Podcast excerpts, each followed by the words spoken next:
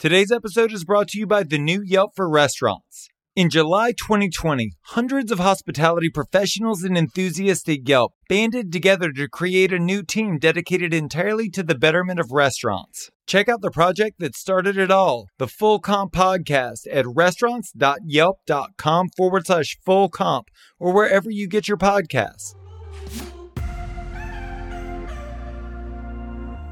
Welcome to Restaurant Marketing School. I'm Josh Kopel, a Michelin rated restaurateur. Together with famed digital marketer Eric Siu, we're unpacking the tools and tactics used by million dollar marketing agencies to help you grow your restaurant.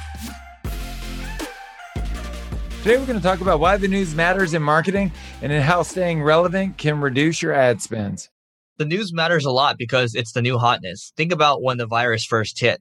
It was all over the news. It got all the attention in the world for months and months. Everyone was looking at the counter. I was looking at the counter a lot. People were refreshing all the time.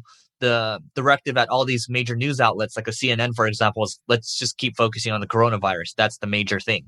And so when it's the new hotness, guess what happens when you write about it in the context of, let's say, how COVID will affect restaurants, right? So all the restaurateurs are going to be interested in that. And so you're really riding the trend. What's helpful is if you're riding the trend, people are going to be commenting, oh my God, what should I be doing over here? And then it spreads, no pun intended, like kind of like a virus, right? It spreads and it grows and grows and you're going to get more engagement. You're going to get more reach. And that in effect will reduce your ad costs. So if you're promoting something on how restaurateurs can deal with the virus, then when you promote it, the more engagement it gets, the more your costs drop. Your click through rate is going to be high because people are interested in that. People engaging on it, it's going to get more reach as well. And so you get a lot of benefit from it. For better or worse, this is how these social platforms are structured. And you just have to play the game.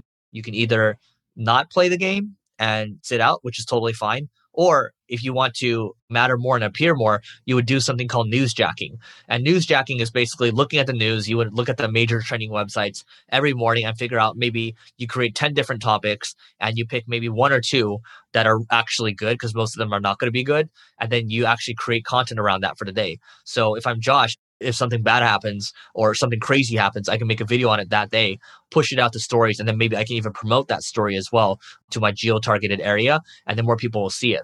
But in that scenario, maybe you're just informing people. You're not saying, hey, come to my restaurant and buy stuff. You're just trying to be helpful.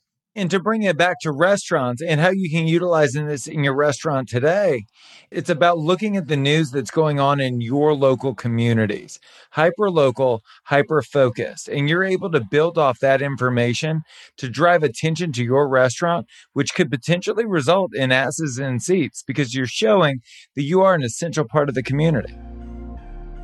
If you want to hear previous episodes or check out our other content, go to restaurants.yelp.com forward slash marketing school. Thank you so much for listening to the show. You can subscribe wherever you get your podcasts. While you're there, please leave us a review. I'm Josh Kopel, and you've been listening to Restaurant Marketing School.